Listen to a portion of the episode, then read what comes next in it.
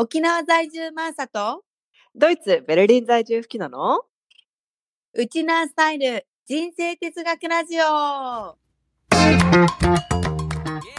このラジオでは海外や沖縄生活での日常生活で起こったサプライズを全世界ウチナーンチの共通ソウルマックとしてればなんくるないさーを胸にウチナースタイル人生哲学としてマーサと吹きのが語り合っていく番組です私たち二人の超主観的なウチナースタイル哲学ですが聞いてくださった皆さんの生活のちょっとした知恵となり少しでも楽しい毎日を送っていただけるようになれば幸いです皆さんこんばんは、こんにちは、おはようございます。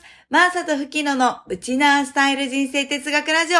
今週もやってまいりましたイェイイェイはい、やってまいりまし。た。はい、なんとね、今週の回は、はい。私吹きのあのベルリンからお届けする最後の回でございまおーなんか寂しい。す。ちょっとね、なんとなく、あ、あのイントロも終わりかなんて思うとなんかちょっとね、センチメンタルなね、うん気持ちになって。なってしまうこともそんなにないんですけれども。まあね、続ければね。こうベルリンで収録するのは最後かということでね。はい。今回はちょっと特別な回でございます、はい。私にとっては。はい。最後のねベルリンからのはい。お届けをしていきたいと思いますが、じゃあ早速、今日の小話そうだね。あの私さ、はちょっと週末いろいろあって2つ喋りたいことがあるんだけど吹きの。待ってましたよ。待ってたどうぞ。あじゃあじゃあ私のサクッと終わるんでオッケーオッケー。行きましょうか、はいはい。あのもう私はねあの先週をね聞いてくださった皆さんリスナーの皆さんはもうね、はいぜひ聞きたいと思うんですけどマーサのねショーン・ポール。そしてケビンケビンとの出会いはあったのかっていう もう私はねそれをもう心待ちにしてたので、はいはい。それを後で、ね、たっぷり話していただくと思ういただくことにして、はい。私はですねえーとまあ、先週のラジオでちょっとご報告させていただいた通りもうエジプトにね行くことが決まったので、今まあいろいろ整理をしているわけですよ、うん。お家の引っ越し準備とか友達に会ったりとか。う、んで、まあ、マティアスもねちょっと仕事が一旦落ち着いたんでこの間はい。もう久しぶりにうん。それこそお酒と同じぐらい4年ぶりにサウナに行ってきたんですよ。2人で。まあ、私はクーポン持ってたので、うん。あのすごい前にもらった2時間のクーポンを持っててでもせもう使わないともったいないからってことでまあまあ行こうかって言ったんですけど、もうねああよかった。サイのこうだった。もうねいやーサイのこうでしたよもうさ。あのババーリっていうベルリンではもう知知らない人はいないっていうところもススパの中ではまあ 1, 1位2位を争う人気の場所で、でもう週末とかはすごい混んでるんだけど私たちは朝一で行ったんで、うん。平日の、うんうん。もうすっごいあのゆったりしてて。優雅だね。でもねこの敷地内に入った途端からもうねバリ風の雰囲気なんですよもう little escape。little escape いいね。こんなにゆったりしたの。いつぶりみたいな2人で。えー、ね。でまあ、ドイツのサウナといえばもう男女混合真っ裸でしょ？え？あのドイツあるあるのいつだったかなもう最初の最初の最初の頃のエピソードでマッパで入ったのドイツあるあるでえそうですよそうですよ、真っ裸ですよ。ドイツといえばの。衝撃。え？これそう前のでも1年以上前の回かな。え言ってって言ってるんたですけどドイツといえばサウナ混合なんですよ。男女混合。しかもマッ真っパ裸だやばー！真っ裸だやばいでしょ？でもねそれがそう慣れてみるとそうでもなくて、うん。もう全然もうみんな？サウナも男女真っ裸で入ってるんですよ。え？私も真っ真っ裸でもちろんボロンボロン。みんなボロンボロン。もう全部真っ裸真っ裸。もうこれがルールなんだよ一応。いやわ一応タ女性はねタオルであの隠すこともで隠すっていうかね体を巻くこともできるんですけど、うん。もうね巻いてる方が不自然。危険なことってないの？そこで。ないないないないない。襲われる的な？ないないないない。ナンパとか？もう皆さんこれがもうね私たちのあれですよ銭湯？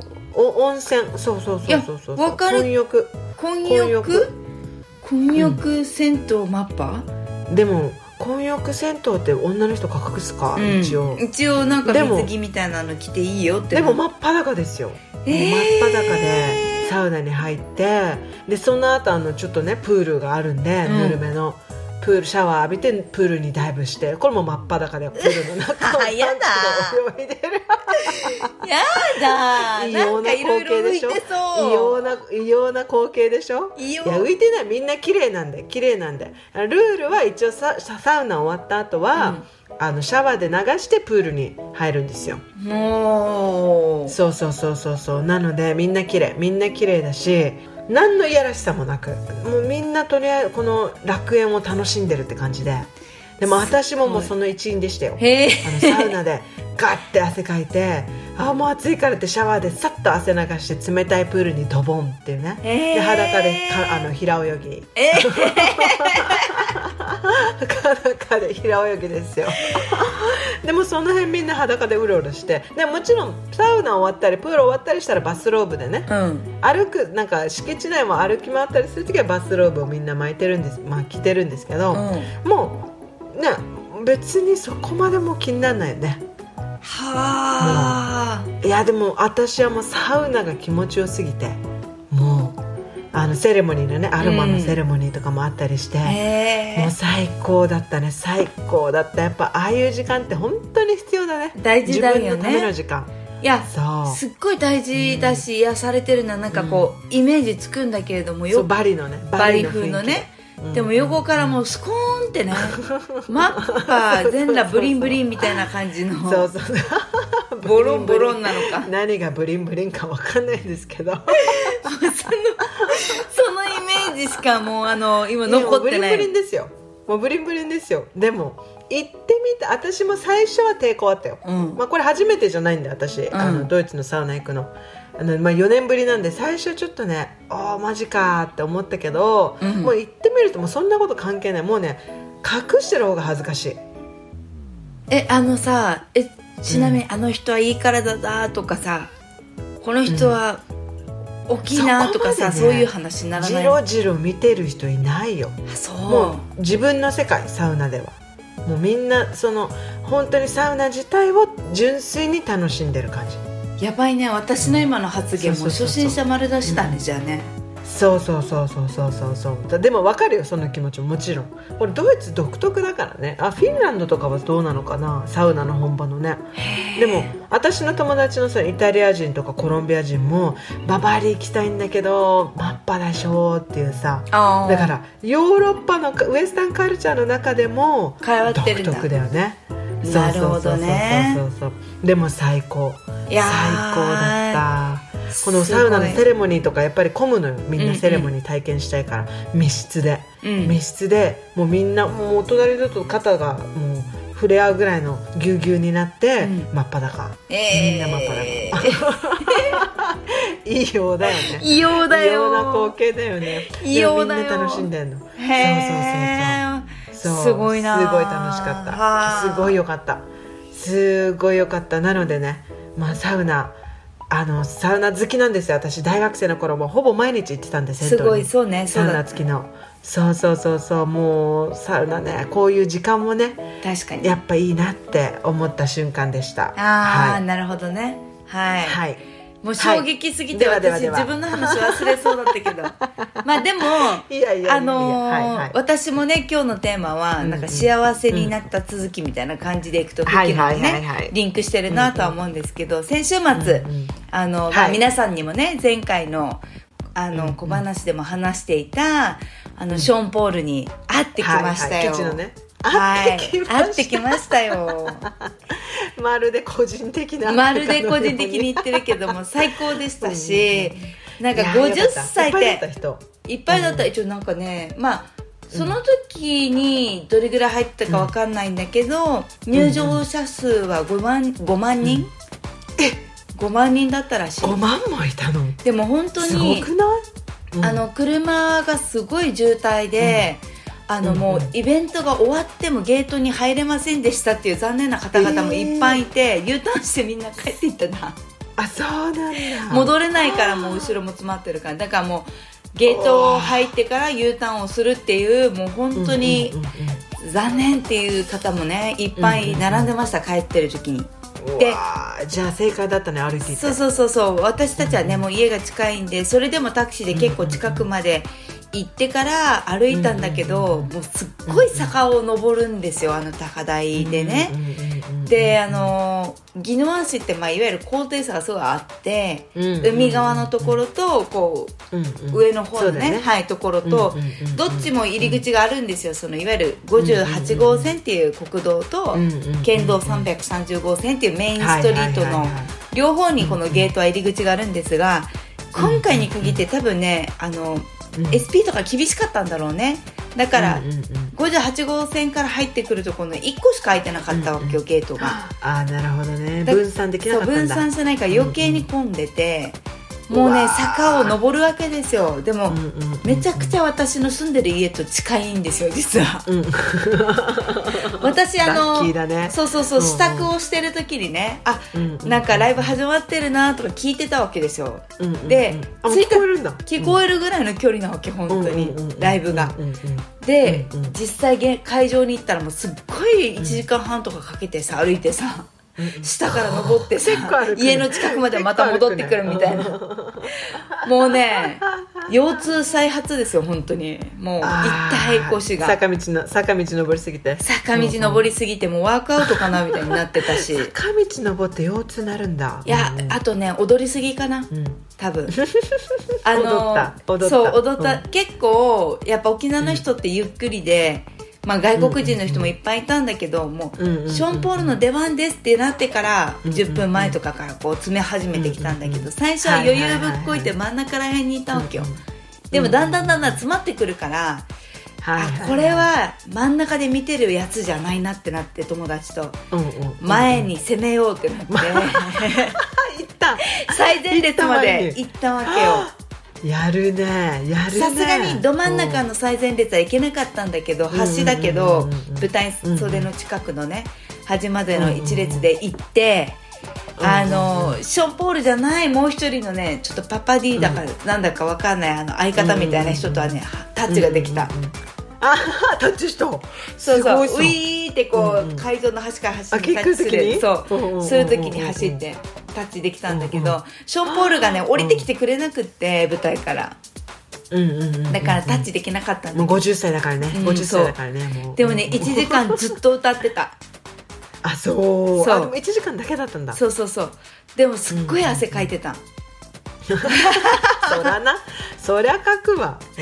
そしてね歌って。うんうん50歳だったけどやっぱり声がね昔のまんまでかっこよかったうわーいいねいいね。まあ程よいね1時間だったらさうん。そんなに最前列でもそこまで疲れないしね。そうそうそうそうそうそうもうやりきってやりきって。いい感じいい感じに終わるね。もう、どん全部流れてくるのも知ってる知ってるっていうさ、もう big hit tune でさテンションバチ上げで、もういいねよかった。久しぶりに。いいね。うんうんでなんかやっぱり基地の中がね、本当に木一本ないぐらい、うん。本当にこうなんだろう飛行場だったから平地？うんうんでうん。芝生とうんうん。滑走路しかなくってもうね、うん水平線が見えるぐらいの勢いだったわ今日。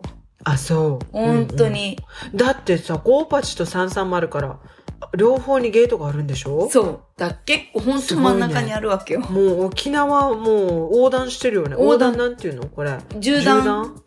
うん、もう横断だか本当に横断か真ん中にあって、めちゃくちゃ景色も沈む夕日も綺麗だし、もう本当にそのまままっすぐずーっとこう滑走路が続いてるっていう感じで、ちょっとぐらいさ余ってんなら返してってちょっと思ったよね 思うよね。私ここに住みたいけどみたいにな,、ったよね。あそん高台のところだったらね。そう本当にすごかった、なんかもう、うんうんうん。ビールもバカに高いなって思いながらもさやっぱあそこで飲むねビールは最高じゃない？そうだね。雰囲気でね。だうん並んでられないからもう 2,、うん2杯買ったよねもうね。うん。最初で 先買い先買いした先買いしてでそしたらさやっぱりさ同級生ばっかり会うわけよ。もう世代だから。予想通り。予想通り後ろ振り向いたらびっりくりしたのが後ろ振り向いたら自分の同級生のいとこがいてさ男の子の「あれ?」あれ学校の そうそう同じ高校で 3人私とね同じ高校だったでしょ？いとこ通ってたんですけど、うんうんうんえそのうちの一人がさいてさ「え？っ?」てなって「さっきからいたの?」みたいななんか「さっきから並んでたよ」みさたいな。すが同じ地だね。同じ地だね。そう同じ地が最前列まで行ってる。あのよくね大学時代は うんうんうんみんないとこ同士でもさ居酒屋行ってカラオケ行って朝までうんうん。あレゲエを歌い倒すなんてことよくあったからうんうんうんうんやっぱレゲエ好きだねっつって。そうそうそう もうねいろんな人にね会いましたよ本当に。うん。よかったですよ。楽しかったです。あじゃあそういう出会いもあったね。そうそう。でねケビンですよケビン。えいたいなかった。ああ今私ケビンがもう紛れてたのかと思ってた今。いなかった。ケビンいない。あマジで。いらしい人もいなぽい人もいなかった。や大体既婚者だった。もうはいアウト。はいアウト、ハイリングみたいな感じで。スカスカしていくね全部ね。そう、んんん。あとは若い男の子たちはいっぱいいたんだけどやっぱり私そうじゃないんですよ、そう、結構ねケビンには渋さがないといけなくてちょっと白が混じっててほしいんですよ。うんうんそう。ワークアウトして鍛えてたとしてもね。人生のねちょっと酸いも甘いもね経験した後のね白髪ですよそれは。それをね、はい。友達に言ってたんですよ、今日私ねあの未来の彼のケビンに会うんだとか言ってたら、んマジで会えないからとかって言われて。しれっとしれっとねぐさっとね突っ込まれてました私。えーとかって言って、もうね。無理無理とかって言って。冷静だね。そうそう冷静にね却下されてましたけど。あそうですか。まあでもね。あなんかワンチャンあるかなと思ってたんですけでどね、もこう練習にはなったよね、こう出かけて。そうそうだよね。そうそうそう。練習ね。楽しんでイメトレね。イメトレ。こういうところかうんうんうんなみたいな感じのね。はいはいはいはい。よりケビンのね雰囲気がなんとなく伝わってきたもう。うんケビンのねこういそうだなっていう醸しはあったんですよ、はいはいはいはいはいはいでも単品でいなかった、まあまあうんうんそっかじゃあ違うところだね。そうもう少しね。ちょっとクローズなところで出会わないと多分声もかけられないなと思って「お待たせ」って言ってなんか 隣でなんか嫁とか出てきてうんうん「誰この人」とかってなりかねないからさああいうとこだと危ない危ない危ない危ない。危ない危ない。もうちょっと違う場面を攻めようかなっていう勉強になりました。そうですね。はい。いやいや良かったですよ。まあまあそれはもう数をね踏んでいかないと。経験値をね上げていきたいと思います、でね。はい良かったです。もう一個、はい。もう一個幸せなことがあって、あの、実はすごい仲のいいあのカップルがね、赤ちゃんが生まれたって、いう話なんですよ。おめでとうございます、はい。この間この間ちょっと言ってたおめでとうございます。私からもおめでとうございます、はい。でねうんうんうん会いに行ってきたんですよ。退院して赤ちゃんに会えるってことになったんで、うんうんうん会いに行ってきたんですよ、はいはいはい。もうそしたらさうんうんうん。可愛かった赤ちゃんはもちろん可愛いじゃん。ちっちゃいし、ミルクの匂いするし。ほわほわだよね。ほわほわでちっちゃゃくて可愛い、うんうんうん。可愛いんだけど、私が何に感動したかっていうと、パパね。パパが、もうさ、赤ちゃんとずっとさ、目をねこう通じ合わせながらおしゃべりして、ララバイ歌ってるわけですよ。はいはいはいはいはいララバイじゃなくてルラルララバイか。ララバイね。あの子守歌。あのはいはいはいはいはい。そう、でね俺のララバイはロックミュージックなんだとかって言って、こうギターを弾くのが趣味なのでね彼は。アメリカ人なんですけどもうずっとねあの可愛いマイリルゴベイビーとかって言ってさうんずっと話しかけてるわけよ。でなんか抱っこも上手だし。燃えるね。そうおむつ替えるのも上手で本当に新任パパみたいな感じに。あそう。そうでもすっごいねこう愛の交わし合いがさもうそこはさ、はいはい周りがふわふわふわふわピンクの空気でキラキラしてたんですよ、わかるわかる。わかる。わかる。わかる？なもうなんか黄色いなんかもやもやもや。みたいなのが飛んでる。飛んでる飛んでる。うんうんうん飛んでる飛んでするっごいいい雰囲気で私それを見てさすごい泣いちゃったわけよ。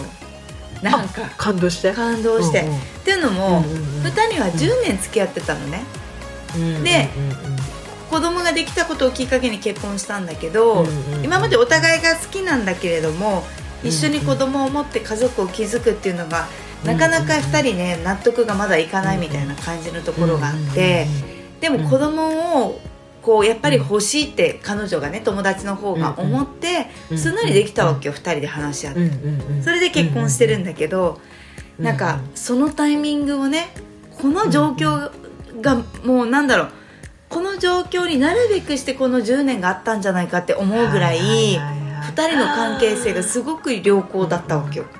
あああったかいね。あったかい。あったかいね。で友達が「いや私今が一番幸せで本当にこの人と結婚して子供ができてよかった」って泣いたわけ。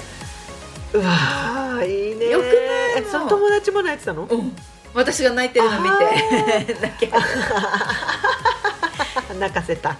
泣かせた。いや私はもうさずーっと2人を見てきてるから、もういろいろ山あり谷ありだったのも見てるわけよ、なんかこう誰がどうこうって浮気をしたとかそういうことではないんだよ、でも2人の中のこうなんだろうすんなりいくリレーションシップって何なんだろうみたいな模索がずーっとあったわけよこの10年、で2人とも話してさそう、の飲んではこうお互い一緒に話をしたりして仲いいわけよね本当に、でその2人が赤ちゃんを通じて、産後ってさ泣けるんだよね。そう。しかもさ産後って泣けるんだよね。なんか大泣かないとダメっても言われるよね。あそうなんだなんかねあのー私ドイツに来た時に、うん。そのマティスのママが泣くまで病院に離れられないとかって言われたって言ってた、えー、泣いたもんみたいな。そうそうそうお母さんがね。産後肺で。あ。産後肺で。感情が。そうそうお母さんが。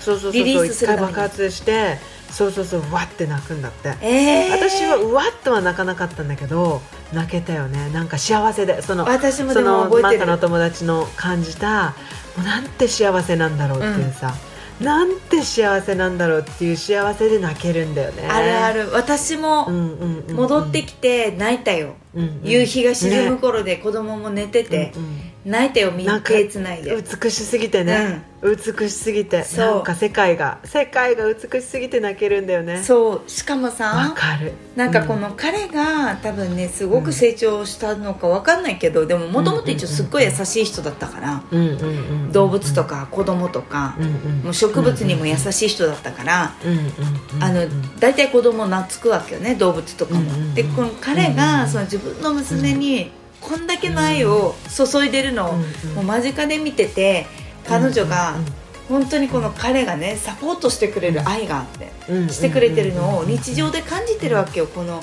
病院から戻ってきて授乳しないといけないとか夜起きないといけないとかうんうんうん3ヶ月間彼もさ育休休み取っててさ2人でねそう。子育てをねやってたわけよもうなんかさあったかい。あったかい。うん。幸せだね、うんこう本当いうにもリレーションですよって思って。ううんうんうん。かけがえのないね。そ本当にかけ子供は宝ですよ。本当に。うすごいよね。なんか子供がさこう生まれてさこんな風にパートナーとさ幸せを感じ合えてたらさいい人生だよね本当にね。そうだよね。本当に本当に幸せな瞬間だよね人生の中で。そうそう。まあなんかうん。もちろんね子供がさできるできない、産む産まないの選択ってみんなそれぞれだし、なんか鍵必ずしもそうじゃないとダメってことは絶対ないんだけれども、うん。なんかこの、彼らはその自分の道を自分たち選択して恵まれて子供に、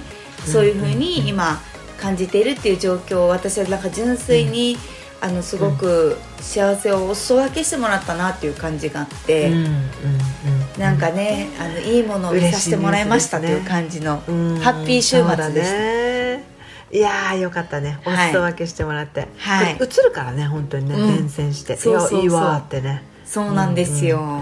いやーよかったですなんかね、リスナーの皆さんも、うんうん。いや、この瞬間一番幸せ感じたな、みたいなのがあったら、ぜひなんかね、コメントもらえたら嬉しいなとこ思いますね。こ一のねはい。最。近のね、ここ一最近の幸せ私はやっぱサウナだな。えー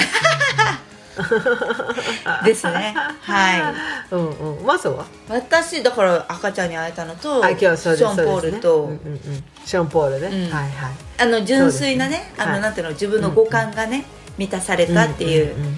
感じでいくと、そういう感じかな。はい、はい。五感ね。五感が満たされる。はい。よかったです。早速ね、じゃあ今日のね本題に行きたいと思いますが、はい。今日のテーマは、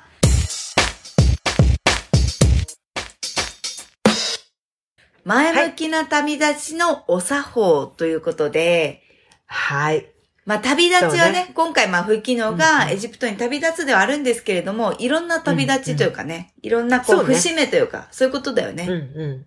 そうそうそうそうそう。まあ、私がもうちょっと旅立ちに向けてね、今まだ準備してるっていうのもあって、このテーマがちょっと思い浮かんだんですけど、はいはいまあでも旅立ちって、なんかこの、引っ越しだけじゃなくてね、うんまあ、パートナーとの別れもあるだろうし、うんその会社をね、辞めて転職するうんタイミングでも同僚への、なんていうの？さよならの。さよならっていう言葉は私あんまり好きじゃない。だけど、なんか日本語でなんて言うんだろうね。私はいつも see you again って言うんだけど、うんまたねか。日本だとまたねっていう感じの、うん。あの、別れ方？うん。とか、まあ恋人との別れ方とかさ、いろんなものに通じることころもあるんじゃないかなと思ったので、そういうものを含めて、ねマーサとまたね、はい考えていきたいなと思うんですけど。はい。まあ私は、今ね、大事にしてることは、うん。今よく頭の中に浮かぶ言葉は、立つ鳥後を濁さずなんですよ。なるほど。るじゃん。あるじゃん。あるあるでもね、私は今までそうしてきたんですよ。うん。この会社を辞めて別のところに行くにしても、うん引っ越しをするにしても、うんもう綺麗にして、あと濁さずっていうしてたんだけど、今ね、この言葉をまた頭にあるんだけど、いや、無理だなって思ったんですよ。うん。子供いる状況で。うん。もうね、もう汚れだらけですよ、あっちこっち。はいはいはい。もう、パーフェクトに綺麗になんて片付けられないし、うんもう二詰めの段階でね、もうすっげえごちゃごちゃカオスなんですよ。はい今はいはい。もうマティアスと一緒にやってるっていうのもあるんですけど、うんもうマティアスがね、結構何でもバンバンバンって詰め込んじゃうタイプなんで、はいはい。もう私はね、もう、もう見ないふりして、もうとりあえず収まればいいと思って、うん。もう見ないふりしちゃって、もうメスなんですよ。ビッグメスなんですよ。はいはいはい。いやもうこれね、た、もう汚しも、汚し、汚れ、もう羽ばたくたびに埃出てんだぐらいの、もう汚れ度合いなんですよ。だから、いやでもそれでも、どうにか、うん。ポジティブに、うんうんポジティブに、ここでね、お世話になった人たちに、またねって言いたいって思った時に、うん。あの、どうやったらいいんだろうって思って、ま、最後の最後に会う時が、あの、私たち、週末にね、はいこの旅立つ週末に、もう来週の、この放送をしている翌週の火曜日には旅立つんですけど、うん。今週の週末に、まあ、あの、お別れ会みたいなのをちょっとやろうかなと思ってて、うんうん。その時にね、もう心に決めてることは、ちゃんと一人一人に、あの、ありがとうって言おうと思って。うん。もうそれがね、まあ、どこかでまた会うかもしれないし、うんうんうん。だから会うだろうし、うんまあそ、そうねあのね、友達だから、あの、終わりじ訪ねねてくるだろうし、うんそうそう、エジプトにまた来るだろうし、私たちがドイツに戻ってきた時にはまた遊ぶ機会もあるだろうし、うんと思って。でも、やっぱりちょっとしばらく会わない、会えなくなるから、うんうんうん。もう、ありがとうっていうのことだけをきちんとね、うん。伝えて、でももしかしたらカードを書いて渡そうかなと思って。あ、いいね。でもそうすると、私がもしも、その、見送る立場だとしてよ。うん。見送る立場だとして、ありがとうっていう気持ちのカードと、あの、一緒に、カードっていうかちゃんと手紙をね、書かれたカードをもらったら、すごいなんていうんだろう、心に残るっていうかさ、うんうん。その、た離れても、何かしらのタイミングでまた考えるっていうか、うん。そういうなんか、ことってあるよなと思って、もうち、まあ本当に、いもうキータに一緒に行ってた、すごい内輪だけの話なんですけど、もうそれ、その、本当にもう4、5人の家族とかうん。に、きちんと、きちんと別れでもしていきたいなと思って。でも、一応この数週間は、もう今までちょっとベルリンにあ、ベルリンにいて仲良くなって、あの、仲良くしてもらった人たちに、あの、できるだけ会いに行って、うん。あの、まあ、別にそ、その時にはなんか改まってありがとうとかは言ってないんだけど、まあ、とりあえず会いに行って、直接行くことになったんだよねっていう報告をするとか、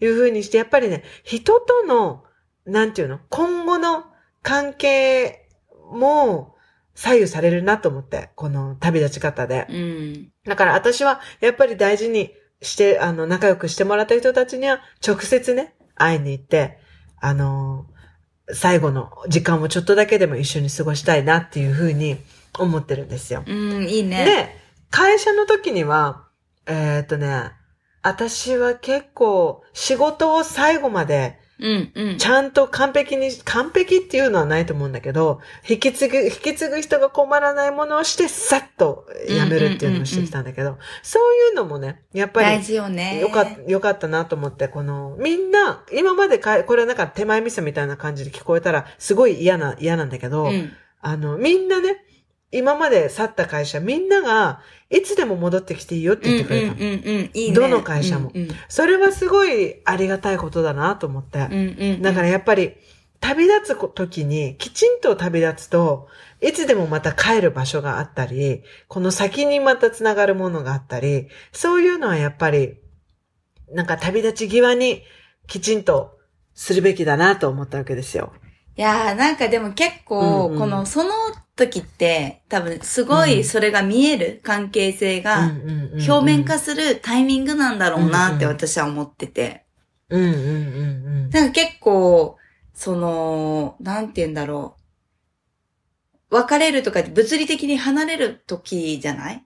うん。まあ、で、出ていくとか、うん別れるとか、なんかこう、自分でね、違う世界に飛び込むとかっていう時にはさうんうんうんう、ん。今までいた仲のいい人たちとか、場所から離れるじゃない、うんうんうん。その時だからこそ、なんかよりその人たちとの関係性がどんなものだったのかっていうのと、うんこれからどんな風にしていきたいかが、結構自分のアクションで先方にね、伝わりやすいタイミングというか。いや、でも結構私はなんか、そこまでその別れの時に、どうしよう、こうしようっていうところまではあんま考えたことはなかったんだけど、自分はね。でもなんか結構よく言われるのは、古い、古い友達も結構繋がってる人いたりするんだよね。うんうんうん、それはまあ、この20年、30年で言えば、30年は言い過ぎか。あの、うんね、SNS ができたから、よりちうんうんつながりが、こう、つながりやすくなったりとか、つながりをこううんうんうんうん保管するツールになってくれたっていうのはすごいうんうん。大きかったと思うんだけど、なんかのタイミングで、やっぱりさ、うん。またつながって戻ってとか関係性が濃くなって、うんうんうん。また離れる時があってみたいな。なんか私も切れるっていうのは、前のラジオで話をしていた価値観がもう違うなっていう時に離れることはあるんだけど、うんうんうんうん。切るってことまであんまりないんだよね。うんうんうんうん。会った時に一応挨拶はするっていうかさ、なんか、嫌な人まあ、それはまたちょっと違う、あれだね。レイヤーだね。この、離れるってことだよね。その人その間関係からあ。、えっとね、距離を置くって距離を置くってだけ。そう。でも、ま、た戻る時とかタイミングによっては、それがもうフラットになってたりすることが多いわけ、あ私は。はいはいはいはいはい。なんかなるほどね。時間が経てば。時間が経ってれば。とか、例えばその時に、ずっと気になってたことのモヤモヤがあったとするじゃない、なんか関係性で。じゃあその時のことの話は次会った時に、実はずっとこう思っててっていう話を結構する。あ、そう。うん友達とかでも、うんうん。彼氏とかでも？うん。だからごめんねとか、あの時ずっと気になっててああいう風に言ったこととかあ、そ言うのよ。う。元彼と会った時とか？あ、元彼と会った時っていう時に、そんな過去の感情をお話しするっていうことはあんまりしない方が逆にいいと思うんだけど、うんうん。逆にフラットに。それがさ、最近さ、うん私すごい、えって思うことがあって、東京時代、東京にいた頃うん、にうん、付き合ってた彼から、うん。連絡来たの？いきなり E メールが来たのよ、最近。へでも、その時、あの、イギリスに住んでる彼で、と東京に来たりとか、ちょっと遠距離もしてて、でももうす、す、すぐ別れたんだけど、うん、うん。なんか、その別れた時も、なんかね、別に、彼から別れようって言ってきて、えじゃあもうしょうがないねって感じ。で、私もその時フリーになり立てて結構忙しかったから、もうしょうがないねって感じだけど、で、なんか結構、なんかね、別れても向こうは友達でいたいみたいなタイプ,、で、結構何回もそしょっちゅうメメッセージ送ってきてたのよ。はいはいはい。でも私は別れたらきちんと別れたい人だから、うん、うん。それも人によって全然違うと思うんですよ。まあ、別れても友達で全然入れる人もいるんですけど、私はもう別れたら、なんていうの、ほぼ連絡を取らない。ほぼ。えてか全く皆無。連絡ゼロ。もう本当にね、パスバンっていうタイプなんですよ。はいはいはい。スパンともう本当にもうなかったこと、なかったことにはならないけれども、うんそんな勢いであの、連絡をもう全然取らないんですよ。はいはいはい。それが私にとっての、か、あの、恋人との別れって意味なんですよ。はい私にとってはね。はいはいはい。うんうんうん。だって好きなら一緒にいればいいし、そういうなんか、じゃあ話し合って価値観が違うねっていう認め合えるまでの人間関係を築けた人はいなかったんで、あー、なるほど、ね。お互いのことをね、そうそう、自立、お互いにお互いのことを尊重して、じゃあ違う道に行きましょうっていう、そこまで話し合えるほどの熟成した中ではなかったので、うんうん、うん。もう別れるって言ったら別れるって感じだったんだけど、もう何年ぶり ?7 年？ぐらいにいきなり、もう私、もうだからメッセージが来てすごいしつこかったからブロックしたんですよ。うんうんうん。もう私もちょっと別れて一人の時間が必要だから、うん。構わないでくれって、いつでもそれでも無視してやってくる、もうメッセージしてきてたんで、うんうん、もう SMS、えー、電話番号、LINE も全部ブロックしたら、E メールが残ってたと思って。E メールのことすっかり忘れてたと思って、E メールが来たんですよ。なんて来てるで、のそこで、もうね、すごい、あの時、なんかミスアンダースタンディングがあったとか言って、で、それをちゃんと話したいみたいな。で、私がね、すごいイラッときた一文字、あの、一言は、うんまあ、英語、英語なんですけど、まあ、日本語で言うとな、なんて言うんだろうなって、この人生において、うん何一つ、なんていうの、しこりを残したくないみたいな。しこりを残したくないし、しこりを持ってる人が残したくないみたいなことを言ってたわけ。はいはいはい。はい。だから自分に対しても、だからそこで私は、うんお前独りよがりかよって思ったんですよ。そうなんですよ。お前も自分がスッキリしたいだけだろうと思って。そうもうね、それでもイラッときて、いや即ブロック、即デリート。そうだよね。そうだよね。いや、でもね、全然違う。そういう感じじゃない私のやつ。うんうん、でしょ？違うでしょ？違う。だから私はそれで、うん。うん、ちょっと待って、ちょっと待って、ちょっと待って、ちょっと終わらして、ごめんごめん。うで、その時に、ああ、でも確かにこの人とはちゃんと別れなかったなと思ったわけ。はいはいはい。だからもう、話し合いもせず、もう、一回はじゃあ別れましょうってなって、OK 別れましょうってなった後にも、彼が来るもんだからもう私が一方的にブロックしちゃうわけよ。うんうんうんうん。だから、こうやって、7年越しぐらいにね、うん。誇りが、出てきた私の頭の中に降りかかってきたと。そう、いや、だからやっぱり恋人とか別れる時も、やっぱりきちんと、はいはいはいわお互いにね、別れる理由は何なんだって明確にして、別れないと、後から何が起こるか分かんないよと思って。いや、でもね、私は結構それは違うと思っ、違うというか、うんうん違う考えも持ってて、てか、うんうんそもそもそんなにさ、ミスアンダースタンディングをさ、あの、うんうん解決して別れられるカップルなんてそんないないと思うわけよ。そもそも。そうだよね。うん。うん。だしうんシフキノがね、そのブロックしてきたみたいなのも別に、うんうんうんやってもいい権利なわけですよ。私はもうあなたと話したくないって言ってありがとうございいます。ありがとうございます。で、はい。私はだからといって彼が悪いって話ではなくって、うん結局うんうん執着なんだと思うんだよね、それって。そうそうそうそうう。だからその執着をしているっていう自分に気づかないことが問題で、うんうん。あのそうそうそうそう。自分がだから何かゆ完璧にしたいっていうのは自分のためとはあるあるんだけど、うんうんリレーションシップで相手もあっての話だから、うんなんかこの相手がじゃあ今は話をしたくないとかコネクトしたくないっていう気持ちも受け入れられた上で自分の中で消化するっていうのが多分前向きな旅立ちのお作法なんじゃないかと思うわけよ。だってさ、まあ、ほとんどの別れにおいてよ、うん痛みのない別れなんてないわけじゃ。うんん、ないないない。ほぼ、。ほぼすべての別れにおいてう。ん。で、やっぱり決めたからには痛みをね、もう飲み込まないと、飲み込んで進んでいかないといそうそうそういけないわけじゃない。そうです。飲み込むっていうのは相手に対してね、うんもう友達とか、まあ仲いい人とかにぶちまけるのはいいと思うんですよ、その痛みを。で、慰めてもらったりね、励励ましてもらったりとかさ。でもそれを、友の本人に痛みをぶちまけるのは違うだろうって話なんですよ、私の。これがお作法ですよ。吹きののね。ね、別れると決めたならね。そうそうそう。別れると決めたなら、っていうかね、あれなんじゃないかなと思って、その、本人にぶちまけるっていうのはでもさ、周りが相談されてる側からしてみればさ、もうそんなに揉めてるんだったら本人と話した方がいいよっていうアドバイスするじゃん。ええー、別れる時って。それはね、理由による。別れる理由による。だから結局全部において理由によると思うわけよ。うんうんだから、なんだろう、んその、本人にぶちまけないっていう選択肢を決めちゃ、あ、なんだろう、うんうんぶちまけるのは NG でもないことなのかなとも思ってて、ぶちまけてもいいわけよ。ねでも理由によるわけよ。うんうんうんだからね。で、それがさ、うんぶちまけたところで思うように解消されないこともあるじゃん。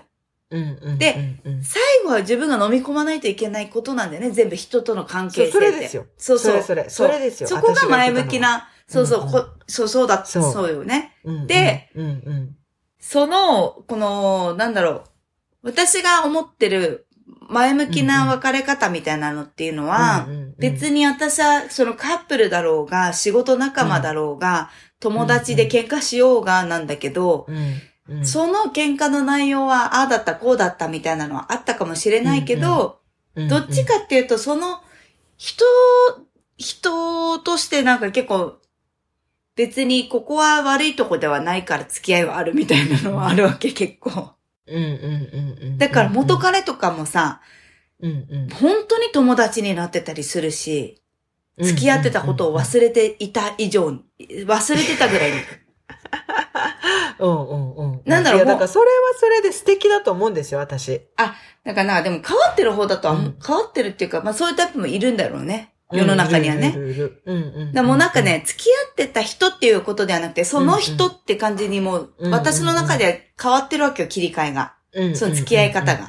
なんだろう、カップル付き合いのスタンスと、友達のスタンスと、仕事のスタンスととかっていろいろあるじゃない、だからその馬が合うから、リレーションとしてこのカップルになんか消化されてるイメージなのよ、自分は。うんそれさ、一つ聞きたいんだけどさ、うんうん。その仲良く友達なってる彼って、うんマーサが振られた方？それとも振った方？どっちもある。あ、そう、うん。え、どっちでもできるんだね。そう、だから振られた時っていうのはうんうん結構それを消化するのを私は結構だからやったことがあるから、うんうんうん苦しんではえぐられてるんだよ、例えば。高校生の時とかもさ、私と付き合ってて別れるって言われて振られたのに、次の日っていうか次の週には、なんか友達と付き合ってるみたいなのって学生とかあるじゃん。えぐられる。えーって。知らなかったの私だけみたいな。周りの友達も知ってたりとか。辛いな。あるじゃん。辛いな。ない。ないか。私はなかった。辛いな私はなかった。いや、全然ある、全然ある。うんうんうんとか、あ辛いななんか結構もう、あの、好きではないんだろうなっていうのが分かってて浮気されてるとかもあったし、構逆に私がなんか好きでもあるけど、もう関係性にマンネリして自分が浮気をしたこともあったりしたわけよ。はいはいはいはいはいはい。だからなんかそういういろんなお互いのこう苦しみみたいなのは一応全部一通り自分も受けたり、やら、やったりしたことがあったから、最後はもう自分が消化して、なんだその人をその人として見てね、関係性が築けるかどうかかなぐらいだわけよ。自分の中の前向きな。お作法はいや、それはすごい前向きだよね。うんだから、要は、まあ、カップルの場合はよ。カップルの場合は、痛みをきちんと消化したわけでしょ？そうそうそうそう。本当に。そうそうそうそう。そうそうそう。だからそれを、痛みを消化する前には、やっぱりきちんとと、やった方話し合わ。ないといけないですよね。とか距離そうなんで。私たちは別れるのか。なんで別れるのかっていうのを明確にした方がいいなと思って。なるほどね。その、別れ、意味不明な別れが一番辛いのよ。だから、例えば私のお父さんはすごいもうす、すごいと突然ね、うん。他界したわけなんですけど、うんうんそういうのが一番辛いのよ。辛いよねきちんとさよならを言えないっていうのは辛くて。うん。だから、さよならを言えるっていうのは、まだね、すごい、もうそれだけで前向きだなって思うんですよ。よねうん確かに確かにうんなんかその、例えば、マティアスのおじいちゃんも、もうが、癌で余命を宣告された時に、もう本当にもう、もう自分でももう覚悟をして、そうだね。その時に彼がしたことは、もう本当に会いたい人、みんな呼んだのよ、一人ずつ。はいはい。で、一人ずつこれが最後だからって言って、きちんとさよならをね、うんしてきてるわけですよ。うんだからそういうことをされた人としても、うんする側としても、あ、これが節目だなと。なるわけじゃないですか、しっかり。で、自分の中できちんと落としやすくなるっていうか、そうね。あの、理解ができる。これが、まあ、辛いけど、辛いけど、これが節目だと。うん。あの、でもあとはもう痛みはね、もう時間が解決してもらうしかないんですけれども、だから、こういうふうに納得をし合って、さよならっていうと、一番前向きになるのが早い。うん。そうだね。納っ得ていうのができるからね。私の、そうそうそう。やっぱり痛い、痛いし辛いし、あの、寂しいし、うん。いろんなこの恋しい気持ちは募るけれども、やっぱり納得してる分、うん。前向きにまた次のことに進みやすくなるんだよね。だから一番理想はさ、うんうんその関係とかそういう状況が得られるのであれば、一番それがベストじゃない、うんでもそうじゃい。ないケースもあったわけじゃん、フキノのお父さんのように。もう、そうそうそう。それがね、一番辛い。辛いよね私は辛い。じうん、うん。それはすごいわかる。なんか、すごいね、辛い。うんあ、と、な、いつもう答えが解明明できないからね。そうそうそう。うんうん。やっぱり、きちんとさ、だからこれは彼氏にしても一緒だと思うんだよね。うんなんかほら、あのーなんて、なんて言うんだっけ？この、なんとなく別れちゃうやつ。フェフ音ェードアウト。じゃなくて、フェードアウトっていうのなんて言うんだっけ？キープ？あ、自然消滅。あ、自然消滅。自然消滅もね、キープじゃないよ。自然消滅もきっともやもやするんだと思う、ずっと。でもさ、自然消滅ってさ、自分も自然消滅させてる側なんだよ。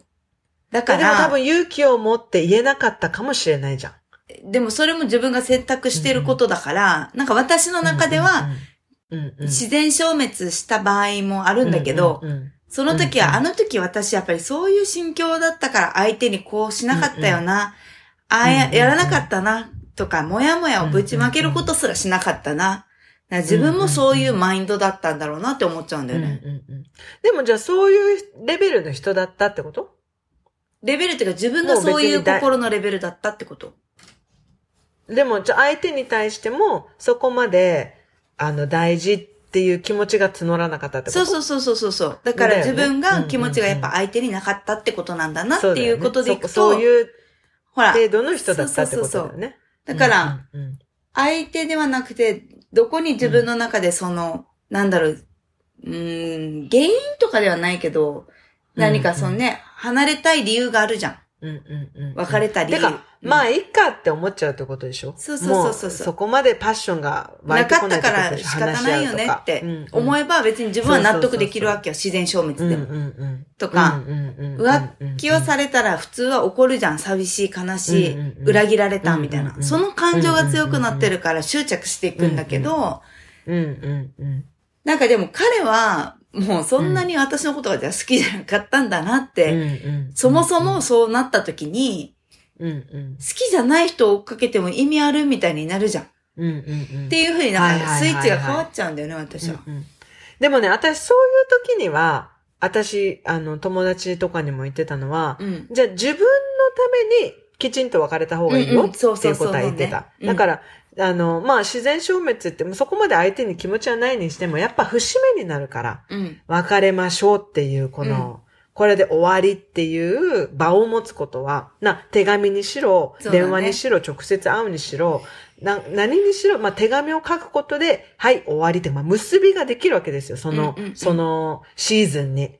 うん。うん。だから、この、もやもやするにしても自分のために別れましょうっていうことをや、なんていうの、ね式としてやった方がいいよとは、と思う。うん。あの、そう、なんか悩んでる友達に言ったことあるけど、私がまさにそう、そういう風なタイプで、うん、うんやっぱ、り、さよならを言えないと引きずるんだよね。そうだね。ずっとね。で私も仲良かったと。友達と、ずっとなんか、なんかもやもやして自然と疎遠になっちゃったけど、今でもずっともやもやしてうる。ん、そうだよね。その子の、その子との関係に対しては。うんうんうんうん。なんかわかるわかる。だから、それはね、いつか肩を、肩をきちんとね、うんむ向き、向き合わないといけないなとは思うんだけど、だから、前向きに、きちんと進めて、人生をね、うん進めていくためには、やっぱりきちんと結びをね、一ねのシーズンにおいて、うん。そうそうそう、やった方が、あもう圧倒的にポジティブ。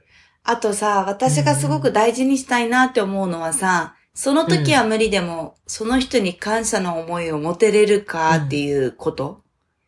どういうこと？どういうこと？えっ、と、うん。別に、あの、まあ、別れた彼氏でもいいし、うん。あの、死別した誰か大切な人でもいいし、うんうんうんあの、うん離れ離れになる友達とか、でももっと言えば、なんか転職した時のさ、前の職場の先輩でとか、なんかいっぱい関係性ってあるじゃん。離れていってしまったん部下とかさ、なんか、辞めちゃった、リアル、私。が、辞めちゃったスタッフとかさ、あるじゃない？はははで、その時はさ、なんかモヤモヤってなることいっぱい私もあるわけよね。で、うんその結びがちゃんとできたのかって言ったら、うんできてないところもあるなって思うのもあるわけよ。うんうんうんでもうんうんうん今なんかこう、少し時間が経って、やっぱ何回もうんうん昔のことを思い返して遂行するんですよ、うんうんうん。私は心のね。へー。なんであんな風に思ったのかなとか、なんであんな風にあの時それは何？彼もやもやしてるからってこと？そう、整理をつけるために自分の。はいはいはいはいはい。その状況をさ、客観視したら捉え方が変わるかなとか、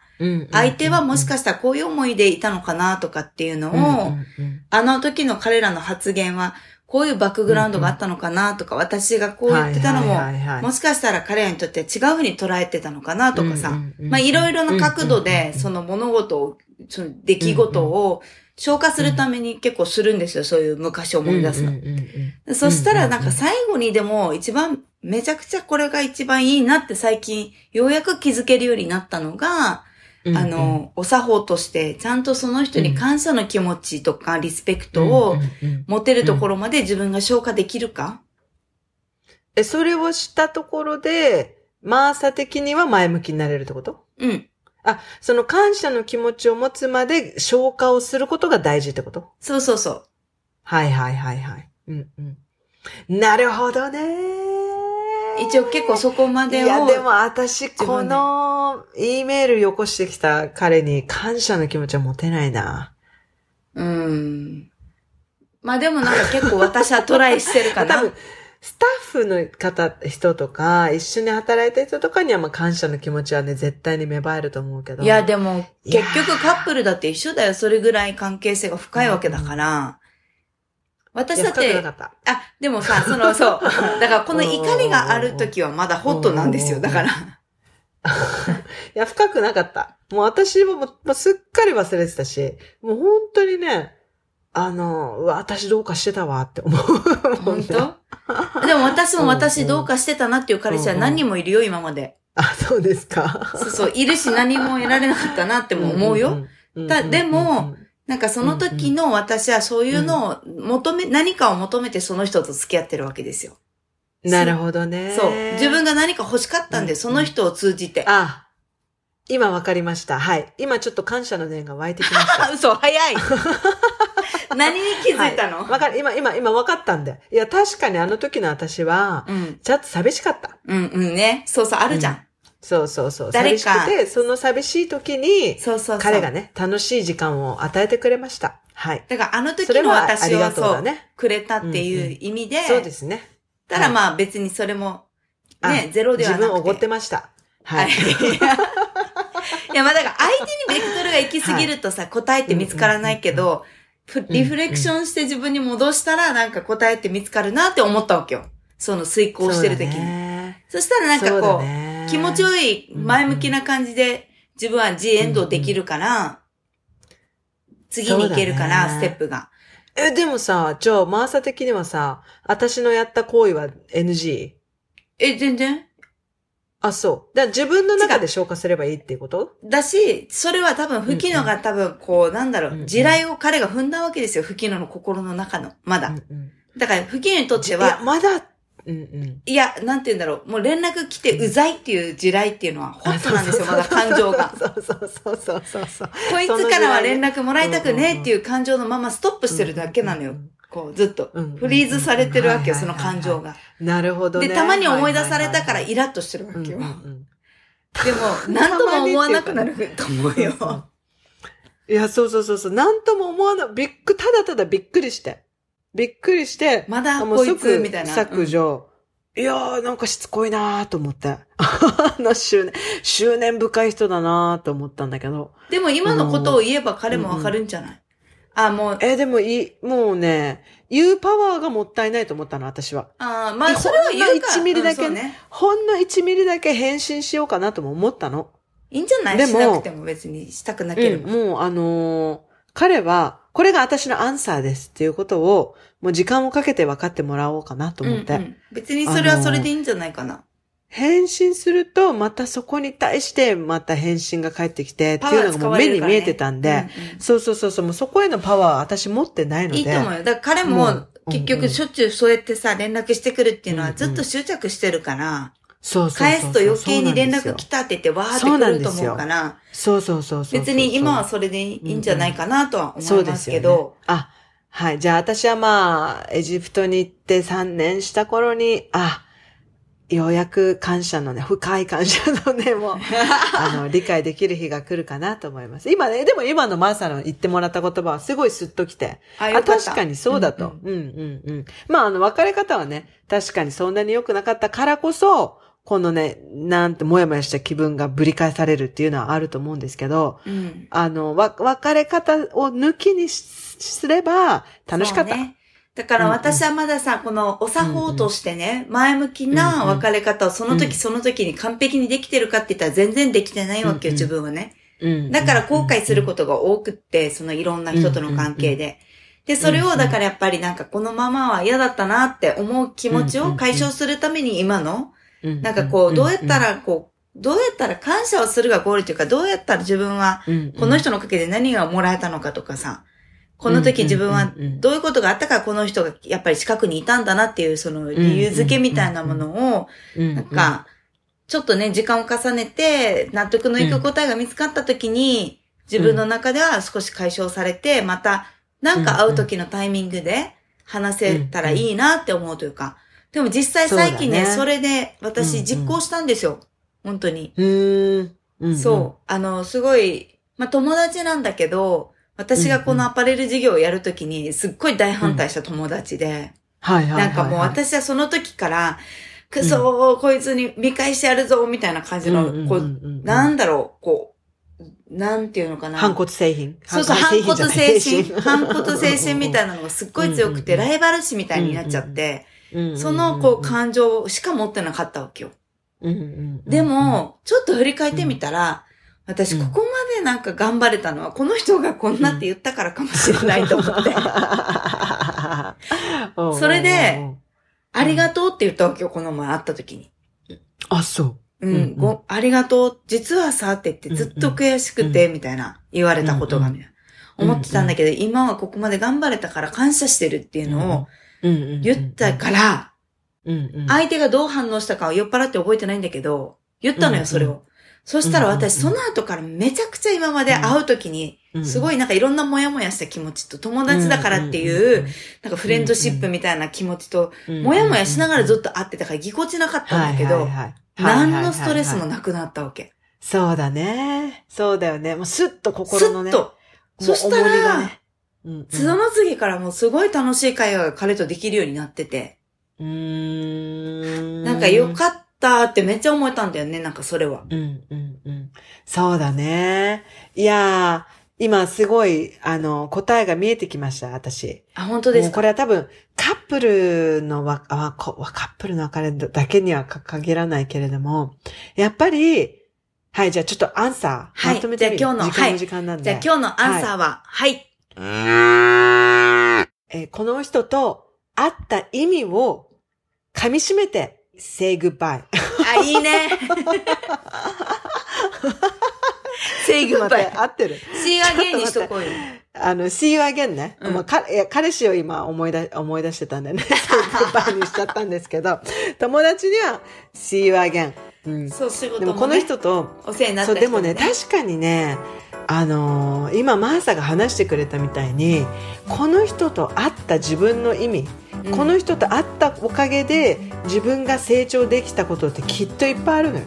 うんいろんな。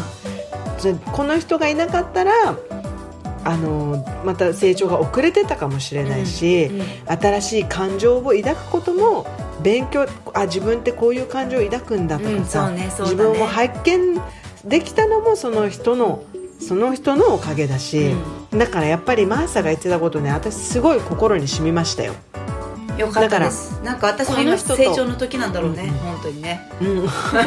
うん、なんか感じる感じる。おマーサすごいなんかそこまで行ったんだって思ったもん話聞いてて。そこまで。本当最近の話です、これは。いやでもなんか私はね今もうちょっとモヤモヤしてる人間関係を23個思い出して、うん今もう感謝の気持ちしかないもんその人たち。やっぱりこの人たちがいたから私人生は思い出作りだとして、うんうんそうね。いろんないい思い出作ってもらったし、ん。楽しいこともらった、うん、だから本当よね。うん？いやなんかそういうくだらない人というかあの彼氏とか元彼でねこの人はちょっと全然違ってたわみたいな人もさうん。確かにいるじゃん確かにいるんだけどいないな。あいない？いるか、うん。え私はいるわけよ。いいるけどうん人生私そんな交際関係多くないんでね。ああそうか。人生思い出作りっていう視点で見ると面白いなって今ふと思ったそうそうそう。ギフトをね。ギフトをくれたわけですよ思い出という。そうね。そう。そうそうそうそうそうそう。え伝わった？さっきの答え。この人と会った意味をきちんとかみしめて、感謝の気持ちを持ってセイグッバイセイグねワイねはい。はいそうそうそう。感謝の気持ちあった意味をね。そうそうあそうですね、えー伝わるというのはリスナーの皆さん。私のこのあ分かったっていうこの気持ち伝わってるかな今。いや私はうんうん。ちょっとそのまま話しすぎちゃってなんかあの、うんうん昨日がすごいなんか共感してくれたのはすごい嬉しいんだけどどこまで染みてるのかがあんまりちょっと「セイグッバイでなんか語呂が良すぎてあんま染みてないんだけど私いやでもね意味をこの人と会った意味をきちんと自分の中でもう一度考えてみるっていうのはすごいあそうだいね。いアイデアだと思うこの旅立ちの前に、うんうん。うん。そうだねそうだね。いいと思う。特にねうん。まず旅立つ前に、旅立旅立つ前にこの人と会った意味っていうのを感じてあちゃんと理解して感謝の気持ちを持ってさよならしましょうと、はいすごいいいと思います。あいいありがとうございます。整いましたね、整いました。でもあのこのメールを送ってきた彼氏にはもう心の中で感謝をしてそうだね。セイグッバイを言いますけどね、うん。はい。はい。はい。そういう終わり。がで私はこれで気持ちがいいんで、はいもやもやがなくなったんでありがとうございます。いい。はい。はい。はい。ということでお後はよろしいようで 木野さん、はい。い、つものよろしくお願いします。はい、えー、っとですね私たちのポッドキャスト Google プレイ Apple ポッドキャスト、えー Spotify で配信しております。もしまだレビューをしてないよという方がいればえー、とデビューをしていただけると嬉しいです。Spotify 今私たち目標年内の目標も大丈夫だろうと言ってたのがもうねあと3ヶあとね。あっ月、ちゅう間ね。になってしまいました。もう24のレビューからもう1ヶ月以上動いてないんであもう6票集めるので年内いけるのかってちょっとねちょっと焦ってきましたよ皆さん。いや大丈夫です。皆さんがはい。きっとねなのでシェアをしてくれたりとか、あうんうんの応援してくれると思いますので、はい楽しみにしておりますはいはい、よろしくお願いいたします。あ、大切なこと。私ね、この後そうなんですよ。リスナーの皆さん、旅立ってエジプトに行って、ちょっとね、ドタバタしてるかもしれないので、はいこの後、来週から2週間は確実にお休みをいただくと思います。はいなので、戻ってくるのは10月半ばか後半か、もしかしたら11月になるかもしれないんですけれども、よろしくお願いします。あのお気に入りのエピソードをね繰り返し聞いたりしていただいてはい。はい。お待ちいただけると嬉しいです。はい。はい。ということで今週もはうちなーマインドで楽しく乗り切りましょう。マックとしてればナンクルナイさ。んあなたもハッピー？私もハッピー。Have a nice weekend! ウィーケンバイバイ今度はエジプトからね。バイバイマーサとフキノのウチナースタイル人生哲学にお付き合いいただきありがとうございました。番組へのご意見やご感想皆さんの体験エピソードがありましたらぜひプロフィールにある E メールアドレスまで送っていただけると嬉しいです。2人のインスタではそれぞれの日常生活をアップしています。マーサのインスタはサマンサ野原 samantha.nohara 私、フキノのインスタは、フキノス、FUKINOS にて検索すると出てきますので、ぜひ遊びに来てもらえると嬉しいです。そして番組のインスタでは、二人のウチナースタイル人生哲学をアーカイブしていますので、ウチナースタイルアンダーバー哲学で検索していただき、こちらもぜひチェックいただけると嬉しいです。ではでは。